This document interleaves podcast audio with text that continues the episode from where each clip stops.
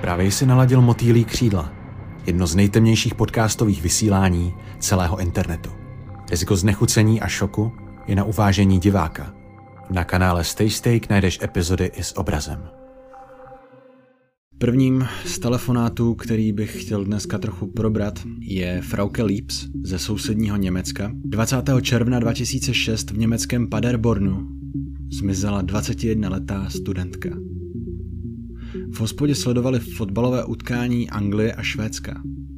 Byl to FIFA World Cup. Z hospody odešla kolem 11. Měla u sebe 5 eur a vybitý mobil. Půjčovala se totiž od jedné z kamarádek baterku, kterou před odchodem vrátila. Pěšky to měla domů jenom 1,5 kilometru. Děsivý je to, že lidi na YouTube natáčejí videa, jak chodějí po této cestě. Nebo děsivý, je to, je to zvláštní.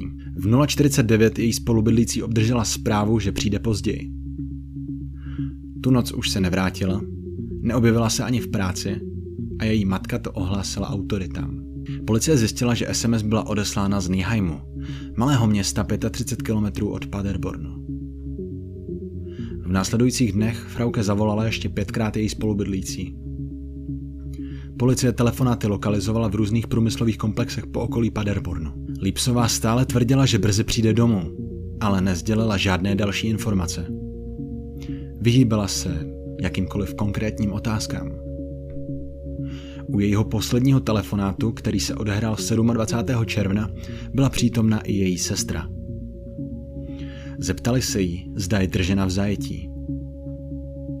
Potichu odpověděla ano, což rychle zakrala hlasitým ne.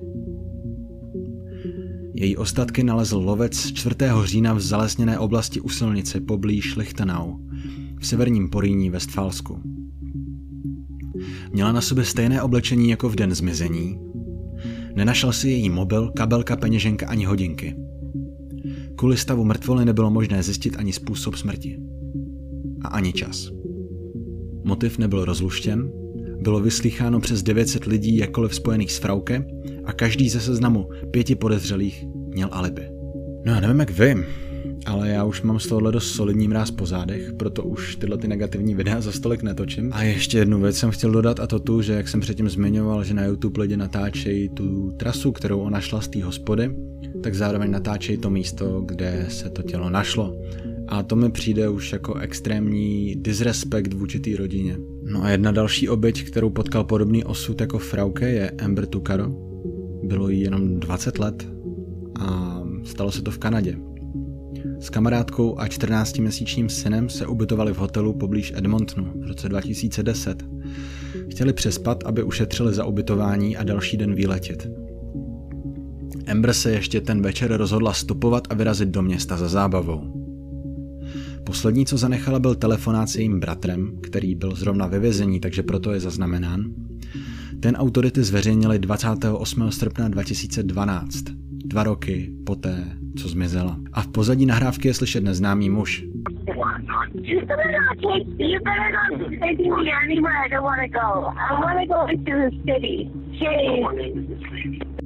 Yo, we're not going in the city, are we? Are we're going? No, we're not. Yeah. Then what, what are these roads going to? 50th Street. 50th Street. Are you sure? over.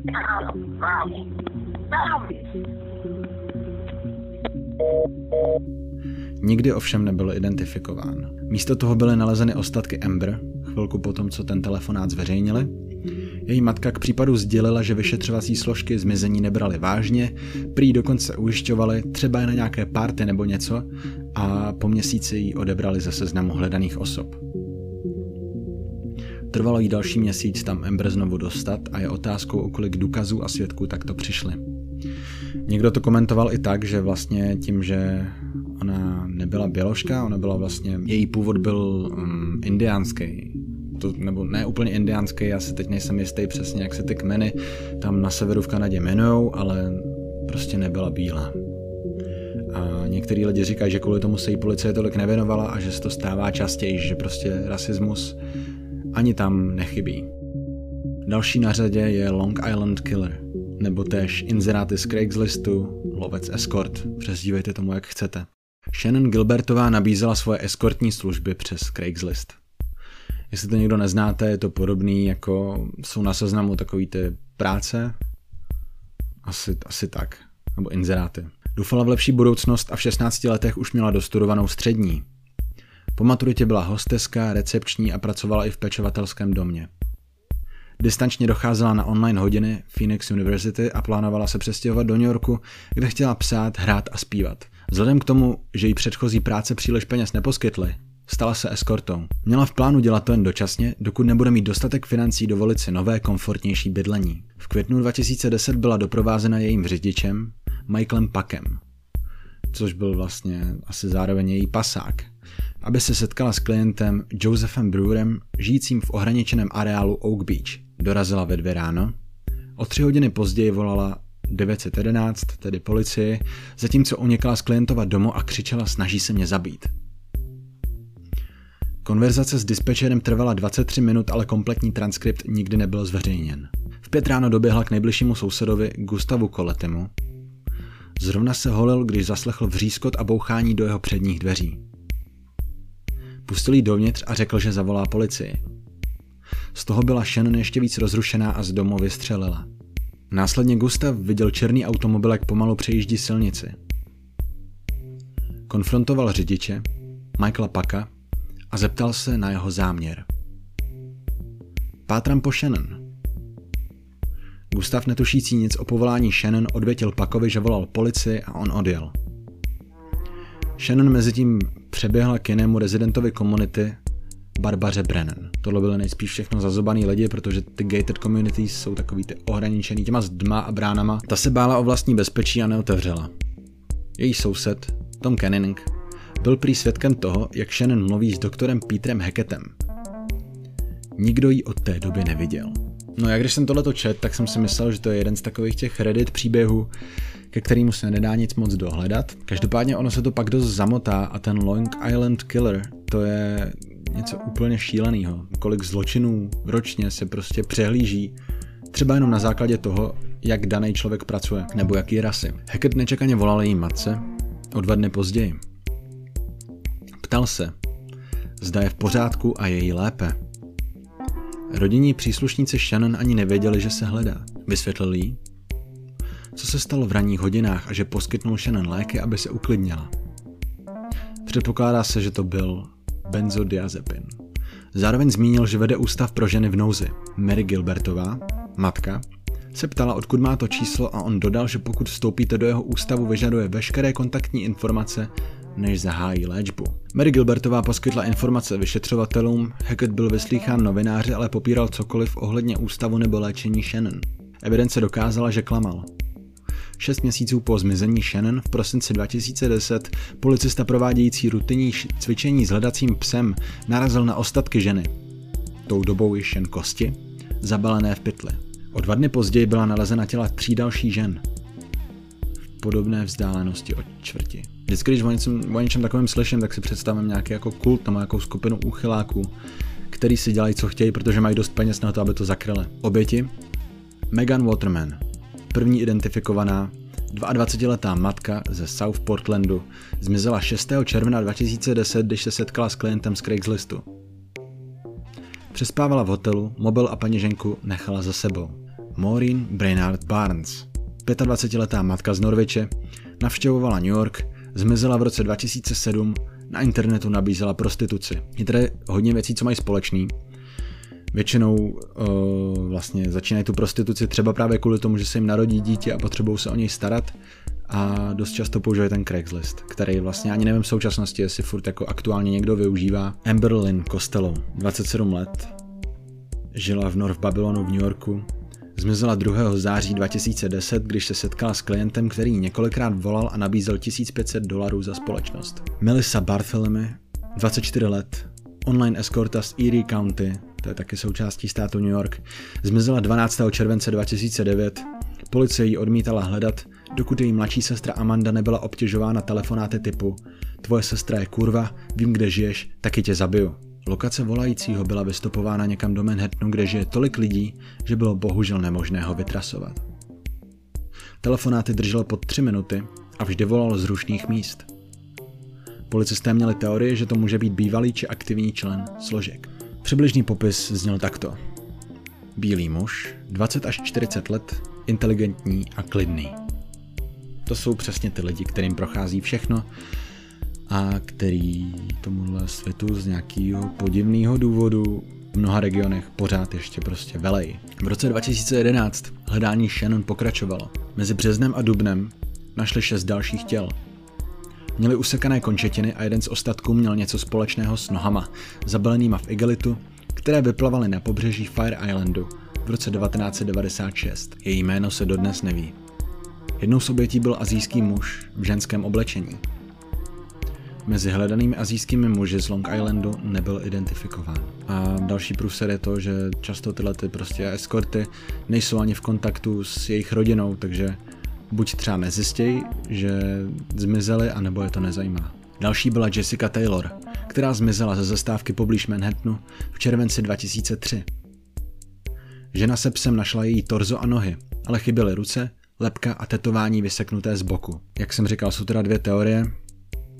Buď, že různí vrazy se zbavují těl ve stejném lidmi zahuštěném regionu, nebo že to je jeden sériový vrah, který je aktivní přes 20 let a pořád nedopadený. Což znamená, že za prvý je tak inteligentní, že prostě ví, jak tu policii obcházet a za druhý má pravděpodobně dost prostředků na to, aby tohle všechno zakryl a zároveň mohl dál žít svůj obyčejný život v masce. V prosince 2011 byla nalezena i Shannon. Prakticky na zahradě doktora Petra Heketa. Nejprve byla klasifikována jakožto utopená, což rozhorčilo rodinu a po přeskoumání nezávislým koronerem byly nalezeny známky škrcení. Případ zdaleka nekončí. V roce 2015 přišla s pozoruhodným příběhem Lien, eskorta spolupracující s právníkem rodiny Gilbertových. Rok po zmizení Shannon se na house party setkala s nastávajícím šéfem policie v okrese Suffolk, Jamesem Burkem. Šňupal kokeš a byl zuřivě opilý. Podle všeho jí škrtil a nutil jí mu vykouřit, zatímco ji nazýval na nic děvkou. Tvrdí, že nejeden policista byl jejím klientem a že jí nevadí podstoupit detektor lži. V listopadu 2015 James Burke z funkce rezignoval, jelikož byl odsouzen k 46 měsícům vězení. Vážně zranil Christophera Loeba, podezřelého z krádeže a zatavujícího se ze závislosti na heroinu, který mu ukradl tašku plnou erotických hraček, pornografie a munice z auta. Burke se snažil celou situaci ututlat a možná to byla první nemravnost, u které se mu to nepovedlo. Ještě uchvatnější bylo to, že odmítnul asistenci FBI, když chtěla převzít případ sériového vraha z Long Islandu. Neexistují ovšem žádné přímé důkazy, že s tím je jakkoliv spojen. V červenci 2016 nejmladší dcera matky Shannon, Sára, matku zavraždila. Trpí schizofrenií. No takže vlastně tady pak už úplně chybí nějaký drive k tomu případu, protože tahle rodina už se asi ani nesnaží. Objevily se nový důkazy a tak dále, ale opravdový řešení pořád není. V Suffolk County byla v roce 1982 nalezena rozsekaná Tina Foglia. A tady je vlastně o, zároveň důkaz toho, že před vraždou mluvila s její starší sestrou o milém muži, který byl doktor. Ten Peter Hackett, který byl zmiňovaný vlastně v souvislosti s tou Shannon, byl vysloužilý chirurg a pak je tady ještě možnost, že některý z těch obětí, eh, že za ně byl zodpovědný Joel Rifkin, což byl sériový vrah odsouzený za vraždu dvou prostitutek v devadesátkách. Je u něj dost možný, že jich zabil více a byl doopravdy odsouzen až v roce 2014. Nejsem si jistý, jestli do té doby už byl jako někde v nějaký vazbě nebo na domácím vězení, nebo prostě jestli si pobíhal na svobodě dalších 24 let ještě potom, co vraždil. Myslím si, že opravdová spravedlnost v tomto světě prostě neexistuje a možná, jestli, jestli není žádný posmrtný, tak už asi nikde. Ještě jsem chtěl dodat to, že eskorty nejsou jediný povolání, který na tyhle ty úchyláky trpí. Bohužel jsou často oběťmi i babysitterky, tedy mladé dívky, co přijmou inzerát na hlídání dětí.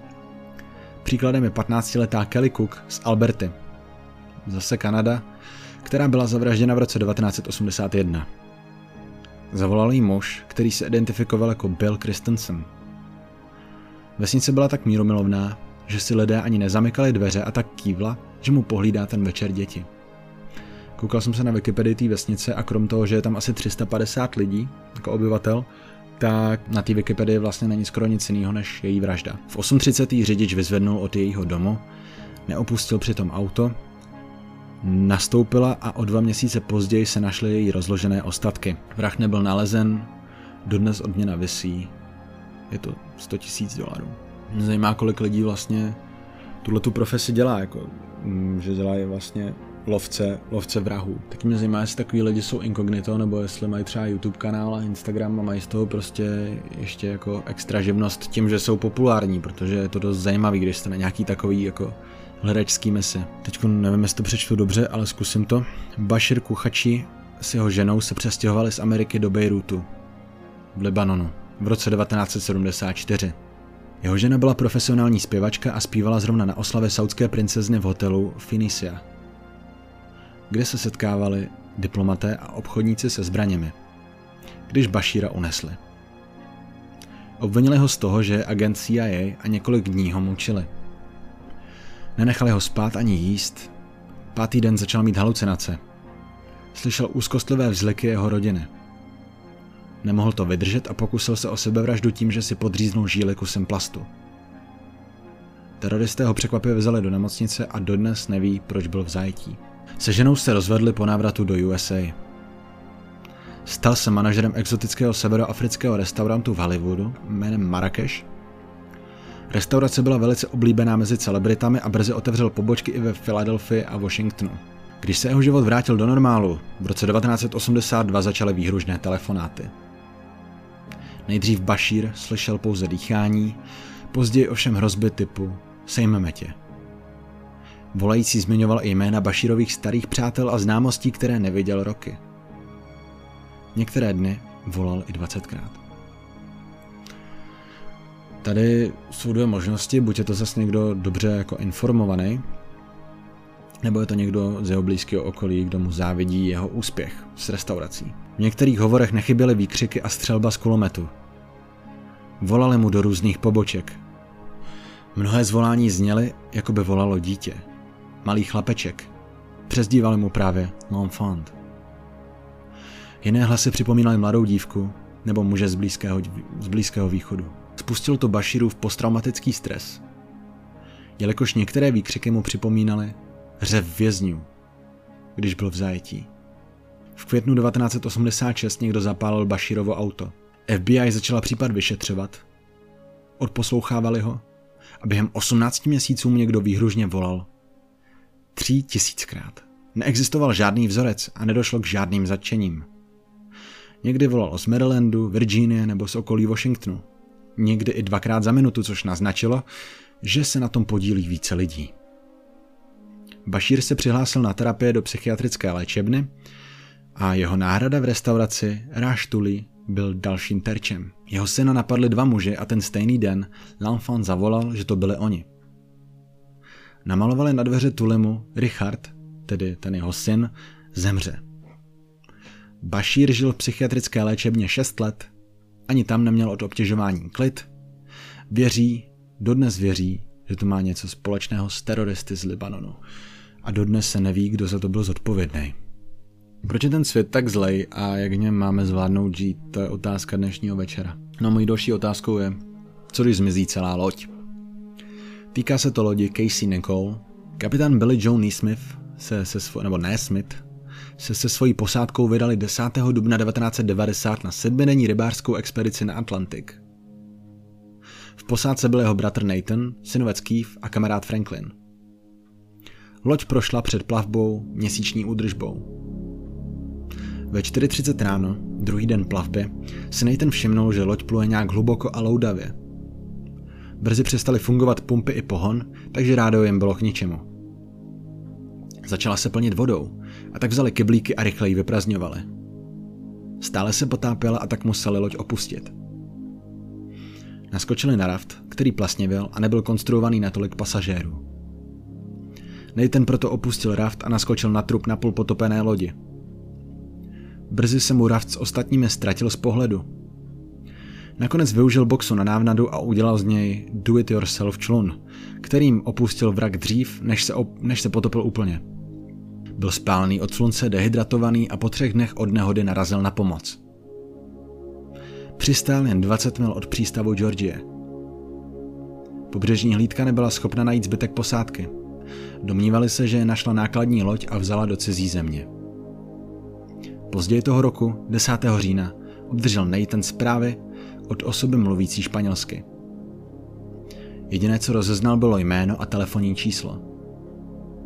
Doug Tyson, vlastník lodě, obdržel podobný telefonát, lámanou angličtinou a navštívil rodinu Nesmithových. Nastalo pět dalších hovorů, dva vlastníkovi lodi a tři sestře Billyho a Nathana. A to do března 1991.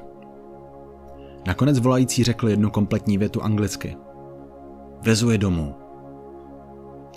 Ačkoliv byl zbytek posádky prohlášen za mrtvé, rodina stále věří. I když už je to 30 let. Jednou z teorií je, že je objevili pašeráci drog a vzali na Kubu. A zároveň je teorie toho, že ten, kdo volal, tak dost riskoval. A že možná jim fakt jakoby pomohl utéct z Kuby nebo odkudkoliv jinut a dost možná se jim to stalo záhubou. No, jak se tomu říká, obchodování s bílým masem. Volání ze záhrobí. A.k.a. Charles Peck Ghost. 12. září 2008 ve 4.22 odpoledne se v kalifornském údolí San Fernando strazil osobní vlak s 225 cestujícími s nákladním vlakem. Přezdívá se tomu Chatsworthská srážka. 135 lidí bylo zraněno a 25 lidí zemřelo. Jedním ze zesnulých byl 49-letý Charles E. Peck, pracovník zákaznické podpory na letišti v Salt Lake City – byl na cestě do LA na pracovní pohobo, pohovor, aby to měl blíž ke svojí snoubence. Peck byl otec tří. Jeho snoubenka o srážce slyšela ve zprávách v rádiu, když byla na cestě na nádraží. Její rodiče a sourozenci jeli autem s ní. Pekovo tělo bylo nalezeno v troskách vlaku 12 hodin po nehodě. Během těchto hodin ovšem jeho mobil zavolal všem jeho milovaným, jeho synovi, bratrovi nevlastní matce, sestře i snoubence. Jeho příbuzní obdrželi celkem 35 hovorů z jeho telefonu během té dlouhé noci, kdy se čekalo, zda se najde jeho tělo. Když to zvedli, slyšeli jen šum. Když volali zpět, hodilo je to do hlasové schránky. Doufali, že muž, kterého milují, je živý někde v těch troskách. Našli jeho tělo zhruba hodinu poté, co volání skončilo. Charles Peck zemřel okamžitě po srážce, vyšetřovatelé jeho mobil nikdy nedašli. Tohle video je instantní mráz po zádech. Instantní. 22. listopadu 1963 Oxnard, Kalifornie. Někdy po desáté hodině raní operátor ústředny obdrží hovor. Prezident zemře v půl jedenácté. Nejvyšší soud bude v plamenech. Vláda vezme všechno. A zakončila to takovým sloganem Lock, Stock and Barrel. Výhrušky prezidentům jsou každodenní záležitost a šílenci také. Problém je, že JF Kennedy byl zrovna v Dallasu, na Dallas Dealey Plaza. A Lee Harvey Oswald už ho ostřil. Atentát na Johna Fitzgeralda Kennedyho byl spáchán ve 12.30 místního času, což odpovídá 10.30 v Kalifornii. Hovor nikdy nebyl vystopován. No a mimochodem byl podobný telefonát uskutečněn na území Británie. Reportérovi Cambridge News anonymní volající sdělil, ať zavolá na americkou ambasádu v Londýně, že je čekají velké zprávy a zavěsil. Stalo se to 25 minut před atentátem. FBI a CIA to řešila s britskou MI5. Spousta těchto dokumentů, celkem 2800, uniklo v roce 2017 a nechybí ani údajné informace o Osvaldově setkání s Valeriem Vladimirovičem Kostikovem z KGB. Každopádně to bych nechal na jindy, protože to už je úplně jiný téma. Judith Hyams, 22 let, rozvedená z Coral Gables na Floridě. Pracovala jako lékařský technik v Jackson Memorial Hospital. V srpnu 1965 zjistila, že je těhotná. Použila na testu falešné jméno, aby její stav zůstal tajemstvím. Nikomu to neřekla, jelikož pravděpodobně nikdo ani netušil, že už není ve sňatku. 14. září zmizela bez stopy Její kamarádce Marilyn tvrdila, že jde nakupovat hodinky. Vybrala si 300 dolarů z účtu a nejspíš za ně zaplatila za ilegální potrat. Jsem nedávno viděl výměnu a tam uh, si vlastně jedna, jedna taková malá typka vybrala z účtu její mámě 6 tisíc a kupovala si za to hry. Dorazila do ordinace doktora George Hadžu, maďarského imigranta, který se vydával za akreditovaného lékaře. O tři týdny později bylo auto vypůjčené na její jméno, nalezeno 650 mil od Atlanty, Georgie. Shoutout Childish Gambino. Na zadním sedadle byla zaschlá krev. Místní viděl muže kolem 30 let toto vozidlo zaparkovat. Vzal si svoje zavazadlo z kufru a odešel. Tohle je taková detektivka zase spíš, to je každý jiný žánr. Hadžu byl zatčen za sfalšování licence, každopádně zaplatil kauci a vypařil se. O 25 let později vyšetřování znovu ožilo. V roce 1990 policejnímu kapitánovi v Coral Gables jménem Chuck Scherer někdo zavolal, zatímco měl přednášku v Nebrasce o narkotikách. Muž tvrdil, že je Steve Brown, populární rádiový host a že má informace o zmizení Judy. Scherer případ neznal, nebo Scherer. Zároveň nechápal, kde sehnal jeho číslo. O dva dny později mu zavolala neznámá žena a řekla jen Judy Hume si naživu, že je v Omaze. Když se Scherer zeptal na víc info, hlas pouze zopakoval stejnou frázi a zavěsil. Schererovi zavolal ještě jeden kontakt, který tvrdil, že je FBI informátor, který s Georgem Hadžuem strávil v Budapešti pár týdnů. A dal mu na něj číslo. Takový práskač. Scherer skontaktoval Interpol jen aby zjistil, že to je nějaký jmenovec, ale ten Hadžu, ten Hadžu, to není. Policie stále hledá odpovědi a má naději, že je Judy naživu. Jednou z teorií je, podle anonymního dopisu poslaného autoritám, že Judy zemřela na alergickou reakci na látku, která jí byla vpíchnuta během potratu. Hadžu se těla musel zbavit v Biscayne Bay poblíž Miami a to je vlastně všechno, pak už se jenom spekuluje, co z toho byly krutý vtipky a co pravda. Protože telefonátů bylo hodně, byl ten dopis a celkově se mezi tím špatně určuje to, co je opravdový.